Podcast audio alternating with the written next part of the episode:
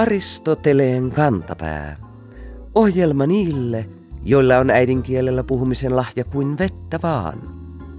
Iltasanomat päätti joulukuussa julkaista ilmeisesti toimituksen väen ensin testaamat kuusi tapaa, jotka omaksumalla voit oikeasti rikastua. Viides menetelmä, aseta tavoitteita, herätti kuulijamme Paulin mielenkiinnon seuraavan lauseen vuoksi. Tietyissä tilanteissa on tarpeen myös astua epämukavuusalueen ulkopuolelle. Pauli jällistelee. Vai epämukavuusalueen ulkopuolelle? Sieltä hän pääsee mukavuusalueelle sisään. Pauli on aivan oikeassa. Juttu kehottaa rikastumista haluavia menemään omalle mukavuusalueelleen. Kiitämme iltasanomia, koska niin kauan on hoettu, että henkinen ja taloudellinen kasvu ovat mahdollisia vain silloin, kun mennään epämukavuusalueelle. Yleensä tuo alue ei kuitenkaan ole sanojan oma epämukavuusalue, vaan yleensä ennuste siitä, että kohta kuulijakunta joutuu tekemään vanhan työmäärän vähennetyllä henkilökunnalla, työntekijät pannaan tekemään kaikkea muuta kuin mitä he osaavat, tai sitä, että omista työhuoneista siirrytään liian pieneksi remontoituun hälyisään maisemakonttoriin. Mutta tämä ei siis enää päde. Hyvästi epämukavuusalue. Täältä tullaan rikastumisalue.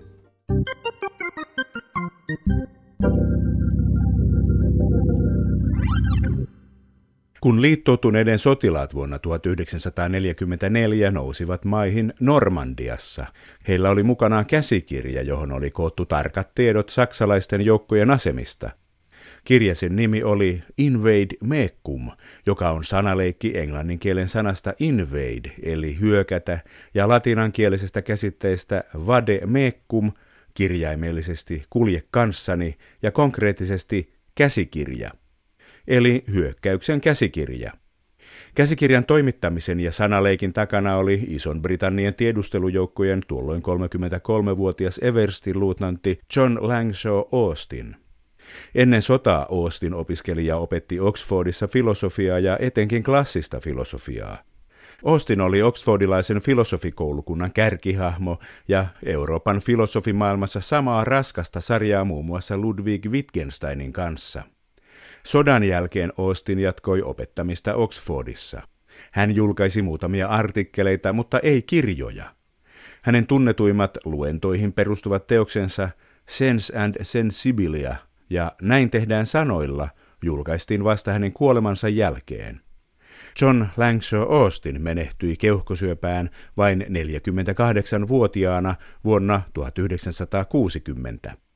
Näin tehdään sanoilla ilmestyi viime syksynä vihdoin suomeksi, ja nyt kaikki, jotka haluavat tehdä sanoilla, voivat tutustua alan perusteokseen ja sen käsitteisiin kuten puheteko, konstatiivi, lokuutio, illokuutio ja perlokuutio. Jotta tutustuminen hieman helpottuisi, kysytään nyt Oostinin teoksen suomentaneelta filosofi Risto Koskensillalta, voiko sanoilla tehdä?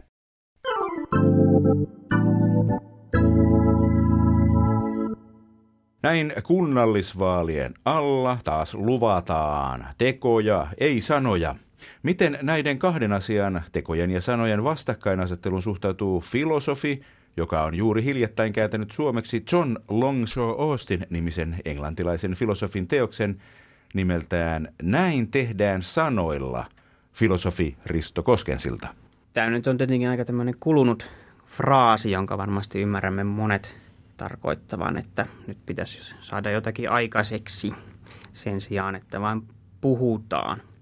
Mutta kyllä nyt ehkä tämmöistä Austinilaisesta näkökulmasta voisi jopa vähän kritisoida tätä erottelua. Oikeastaan suurin osa siitä, mitä poliitikot ylipäänsä tekee, on puhumista.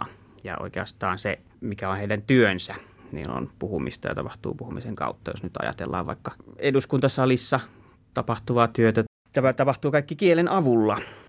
Kyllä nyt voisi jopa sanoa, että on hieman tyhjä lupaus tämä tämmöinen, että halutaan enemmän tekoja kuin sanoja. Toisaalta tietenkin ehkä se tarkoittaa sitten vain sitä, että poliitikot lupaavat pitää lupauksensa, eivätkä vain lupaa luvata. tavallaan poliitikko, joka lupaisi sanoja eikä tekoja, voisi kuulostaa semmoiselta, että hän tykkää vain keskustelusta. Tai ehkä se tekoja, ei sanoja lupaus, sisältää sen idean, että näissä poliitikon sanoissa on tekoja, teon sanoja. Toki, ja eipä se nyt välttämättä ihan huono ajatus, jos ajatellaan, että politiikkaa tehdään jossain muuallakin kuin virallisissa elimissä. Esimerkiksi niin kuin keskustelemalla julkisesti, ajattelemalla julkisesti. Niin kyllä jostakin asioista voisi ollakin ihan hyvä, että niistä olisi enempi sanoja. No, tavallisesti filosofeista ja kielestä muistetaan sellaiset loogiset päätelmät siitä, onko jokin lause tosi vai epätosi, tai se, että kieli on todellisuuden kuvajainen vai onko kieli todellisuuden kuvajainen. Onko tämän John Austinin lähestymistapa kieleen samanlainen? Tässä nyt ehkä taustalla on aika merkittävä niin sanottu kielellinen käänne, kun siinä 1900-luvun alussa filosofit alkoi olemaan ehkä enemmän kiinnostunut siitä, miten kieli toimii, kuin että millainen maailma on. Tai ehkä he ajattelivat, että kielen tutkimisella saa selville, että millainen maailma on. Ja tällöin keskityttiin vahvasti kieleen ja erityisesti nyt angloamerikkalaisessa maailmassa keskityttiin väitemuotoisiin lauseisiin ja siihen, ovatko ne tosia vai epätosia ja millaisissa tilanteissa ne olisi tosia tai epätosia. Ja ajateltiin, että tätä kautta pääsisi kiinni niiden merkitykseen. Ja tähän ajatteluun nyt kuuluu myöskin aika oleellisena osana kielen korostaminen niin todellisuuden kuvaamismielessä. Sitten Austin yrittää esittää vähän toisenlaisen lähestymistavan tähän ja voisi ehkä sanoa, että hän nyt sitten lopulta päätyy siihen, että kaikenlainen kielellinen toiminta on tekemistä ja väittäminen on vain yksi tapa, jolla kieltä käytetään. Hän ei nyt varmastikaan ollut ensimmäinen, joka näin sanoo tai ajattelee ja pannut merkille, että kyllä nyt ihmiset ovat ennen 50-lukuakin tienneet, että voidaan kysyä ja käskeä kielen avulla, eikä se nyt ole välttämättä kuvaamista, mutta Austin ehkä ensimmäisenä systemaattisemmin kiinnitti tähän asiaan huomiota ja alkoi teoretisoimaan sitä.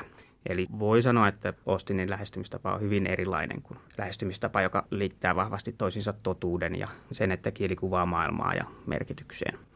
Austin tekee tämmöisen erottelun, mitä voisi ehkä sanoa, että on se, että sanoilla muutetaan sosiaalista maailmaa on yksi asia, jota hän kutsuu niin sanotuksi illokutionaariseksi voimaksi. Ja sitten toisaalta on taas tämmöinen, millä sanoilla muutetaan enemmänkin niin kuin fysikaalista maailmaa, joka on niin kuin perlokutionaarista vaikuttamista.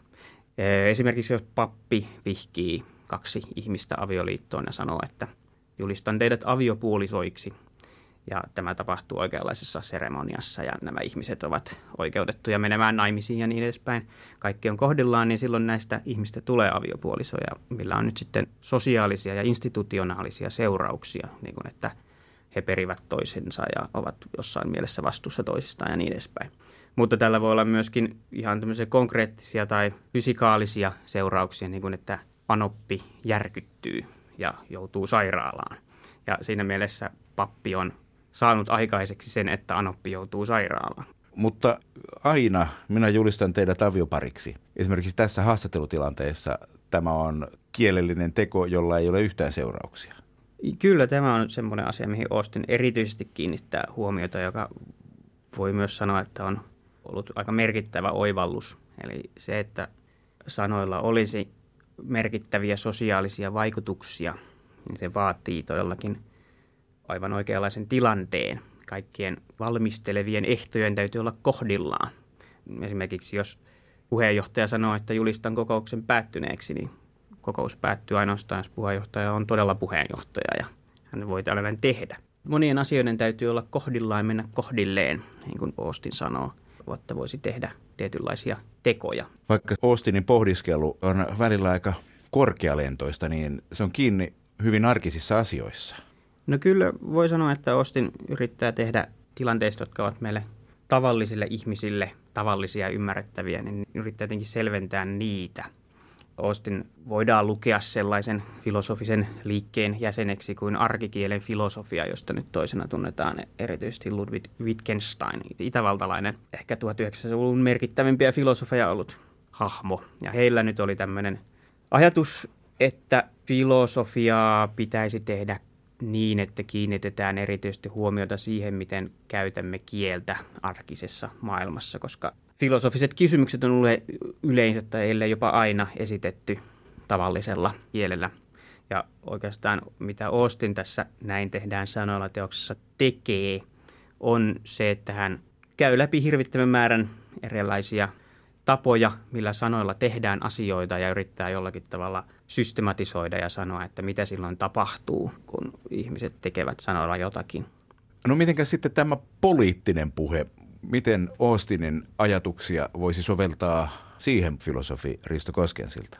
Austin ehkä antaa jonkinlaisia välineitä, joilla voi koittaa ymmärtää, että mitä poliitikot tekevät. Siis poliitikot nyt ensinnäkin tekevät päätöksiä ja keskustelevat asioista jonkinlaisissa institutionaalisissa elimissä ja silloin he käyttävät kieltä. Tai jos nyt ajatellaan vaikka äänestysnapin painamista sinä, että he sanovat joko jaa tai ei, niin on tämäkin jonkinlaista kielen käyttämistä.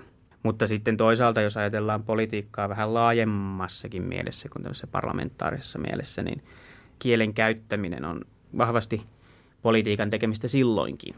Ja ehkä myöhempi Austinin innoittama tutkimus on ollut hyvin kiinnostavaa ja auttaisi ehkä ymmärtämään tästä poliittisen puheenkin, että mitä siinä tapahtuu. Siis esimerkiksi se, että jotkut asiat tuodaan politiikan piiriin tai keskustelun piiriin ja sitten, että jotkut asiat tai jotkut kansanryhmät esimerkiksi saavat jonkinlaisia statuksia, että niitä pidetään jonkinlaisina ja että siitä muodostuu jonkinlainen fakta, perustuu sille, että sitä asiaa toistetaan tarpeeksi kauan, minkä voi ajatella, että se on kielen avulla tehty asia. Kun esimerkiksi ihmisryhmiä aletaan kutsua jollakin tavalla, niin niistä tulee ihan niin kuin faktisestikin semmoisia. Esimerkiksi nyt laittomasti maassa olevat, niin heistä tulee jonkinlaisia rikollisia ja he alkavat käyttäytyä sillä tavalla, että kyllä puheella tekemisellä voi olla myös tällaisia seurauksia, että se tekee itsensä todeksi niin kuin ihan tämmöisessä faktamielessä. Ehkä Austin voisi kritisoida tässä kohtaa koko sitä erottelua, että onko mahdollista kuinka selvästi aina erottaa, että löydämmekö me tosiasioita maailmassa vai luommeko me tosiasioita maailmassa. Miten John Austin suhtautuisi siihen poliitikkojen puheen piirteeseen, että tänään puhutaan tätä ja huomenna puhutaan toista – sitä, että vaikkapa ennen vaaleja luvataan, että koulutuksesta ei leikata ja vaalien jälkeen sitten kuitenkin tehdään niin?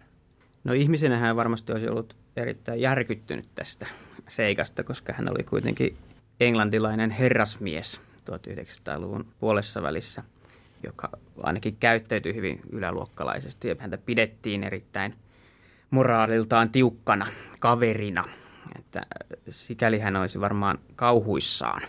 Ja ehkä se sitten osittain näkyy tässä filosofiassakin, minkä hän esittää. Hän puhuu lupaamisesta ja kuvaa sitä niin, että on olemassa tämmöinen jonkinlainen konventio, tapaan perustuva käytäntö siihen, että kun joku sanoo, että lupaan tehdä sen ja sen, niin hänellä on sitten velvollisuus tehdä niin. Ja sitten jos tätä rikotaan, niin sillä seuraa jonkinlaisia sanktioita.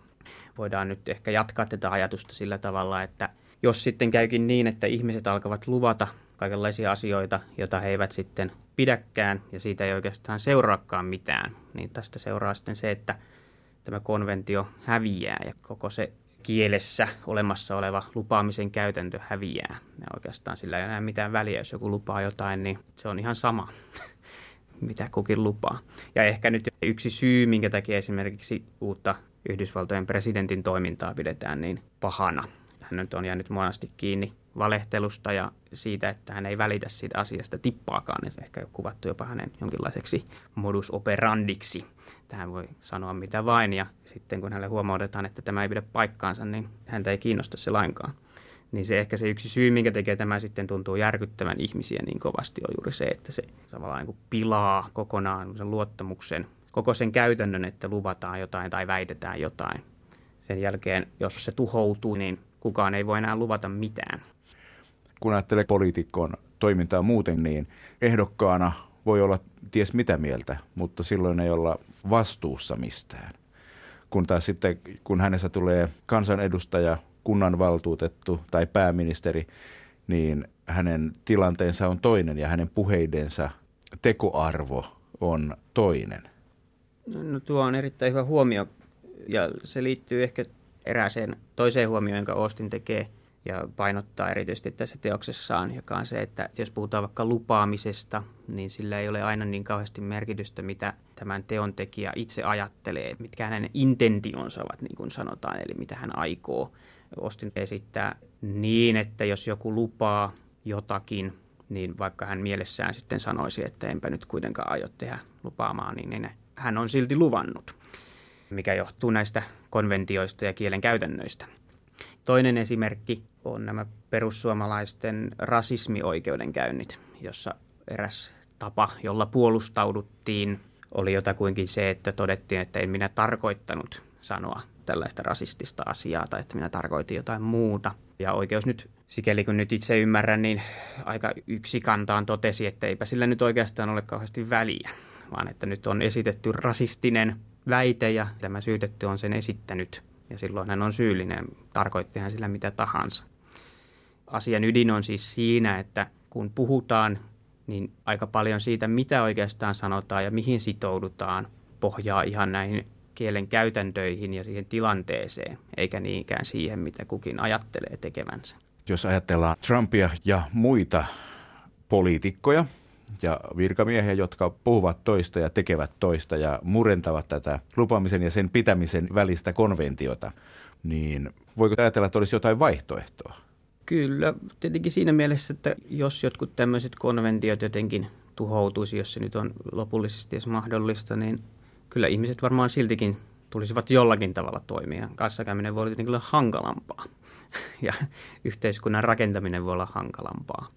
Mutta tuota, en ainakaan itse usko, että ne ovat mitenkään koodattu meidän psykologiseen rakenteemme tai mitään sellaista, vaan että ne ovat yhteiselossa rakentuneet aikojen saatossa. Ne eivät ole ikuisia kyllä voisin kuvitella, että jotain niin kuin lupaamiseen liittyvää on aika monessa kielessä ihan vaan sen takia, että se tuntuisi aika perustavanlaatuiselta se, että ihmiset voi ylipäänsä ennustaa toisten käyttäytymistä, että voimme ylipäänsä rakentaa mitään monimutkaisempaa yhteiseloa.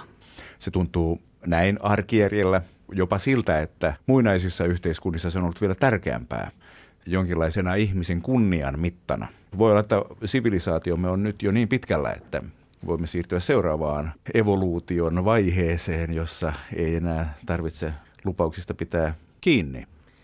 Niin, no jossain mielessä tietenkin on sopimusten valvonta ja sen sellaiset toimet on ulkoistettu yhteiskunnalle. Eli jos minusta tuntuu, että kaveri ei olekaan tehnyt sitä, mitä hän on luvannut, niin voin sitten ottaa yhteyttä viranomaisiin. Ja kyllähän kuitenkin sekin, että ylipäänsä viranomaiset toimii tai on järjestäytynyt yhteiskunta, perustuu siihen, että ihmiset toimivat keskenään. Yhteiskunnan rakenteet eivät leiju ilmassa, mistä nyt on tietenkin selvänä osoituksena se, että korruptoituneessa yhteiskunnassa nämä rakenteet toimivat vähemmän ennustettavasti ja ehkä huonommin kuin sitten toivon mukaan Suomessa, jossa ei ole niin paljon korruptiota. Aristoteleen kantapään yleisön osasto. Naiset elävät tilastojen mukaan miehiä kauemmin. Uuden amerikkalaisen tutkimuksen mukaan naispuolisten lääkäreiden hoitamat potilaat myös kuolevat harvemmin, ainakin jos on uskominen Yleisradion nettisivulla julkaistun uutisen otsikkoon. Naislääkärin hoitamat iäkkäät potilaat kuolevat harvemmin kuin mieslääkärin potilaat. Otsikko on herättänyt monenlaisia ajatuksia Aristoteleen kantapään kuuntelijoiden keskuudessa. Nimimerkki Vain yksi kuolema kiitos kertoi tähän asti luullensa, että ihminen kuolee vain kerran. Kuuntelijamme Särykorva puolestaan pohti, tarjoako naislääkärin hoito potilaalle ikuisen elämän mahdollisuuden. Harvemmin kuolemisen, kun voi tulkita kummallakin tavalla. Useana kuolemana tai kuolemattomuutena. Artikkelin tekstissä tarkentuu, että laajan tilastoihin perustuvan tutkimuksen mukaan naislääkäreiden hoitamien iäkkäiden potilaiden todennäköisyys kuolla ennenaikaisesti oli 4 prosenttia pienempi kuin mieslääkäreiden hoitamien. Otsikosta oli siis unohtunut tarkentava ennenaikaisesti. Tutkimus ei kuitenkaan kerro, mistä ero johtuu, joten Aristoteleen kantapää kehottaa kuulijoita luottamaan edelleen suomalaisen terveydenhoidon korkeaan laatuun ja sukupuolten tasa-arvoon.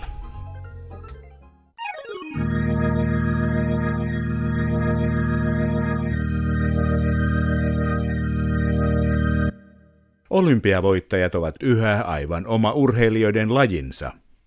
Mutta eivät he sentään niin rajua sakkia ole kuin joulukuisen aamulehden kuvatekstistä voisi päätellä. Juttu käsitteli palkintoja, joita myönnettiin vanhoille urheilusankareille.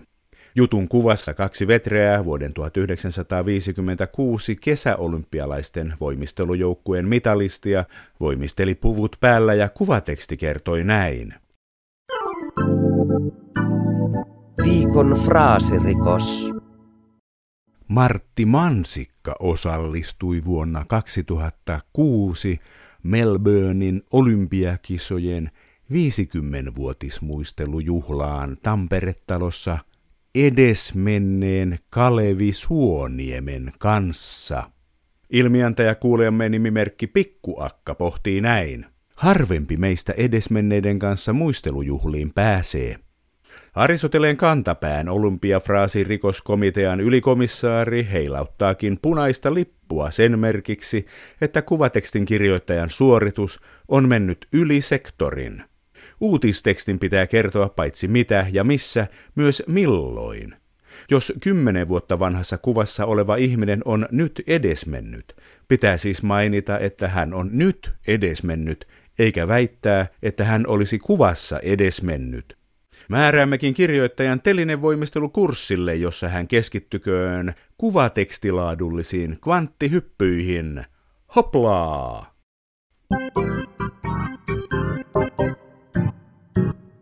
Viikon sitaattivinkki. Näin helmikuun alussa on paikallaan luoda silmäys menneeseen ja kysyä, että jos kotimaisten kielten keskus Kotuksen kielitoimiston sanakirjan toimitus valitsisi kuukauden sanan, mikä olisi ollut tammikuun 2017 sana. Ja kuinka ollakaan, toimitus on jälleen valinnut kuukauden sanan ja se on opastutka. Näin sanakirjan toimitus kommentoi sanaa. Julkisuudessa on ollut alkuvuodesta esillä näkövammaisten avuksi kehitetty laite, joka on nimetty opastutkaksi. Laitteen on kehittänyt teknologian tutkimuskeskus VTT. Opastutka kiinnitetään rinnan korkeudelle samaan tapaan kuin sykemittarin lähetinvyö, ja sen voi pukea vaatteiden alle tai päälle.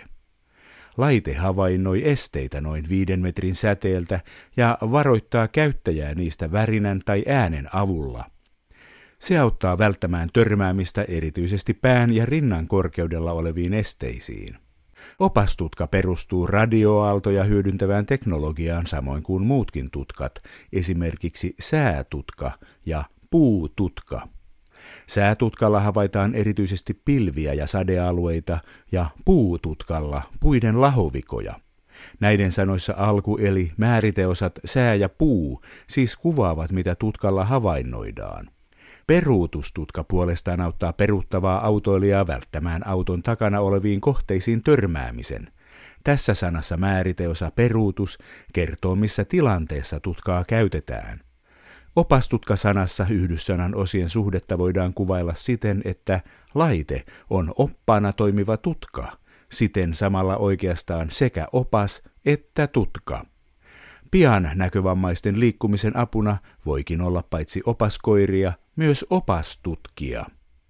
Niinpä niin, kun pidetään tutka päällä, niin ei tarvitse olla tutkalla.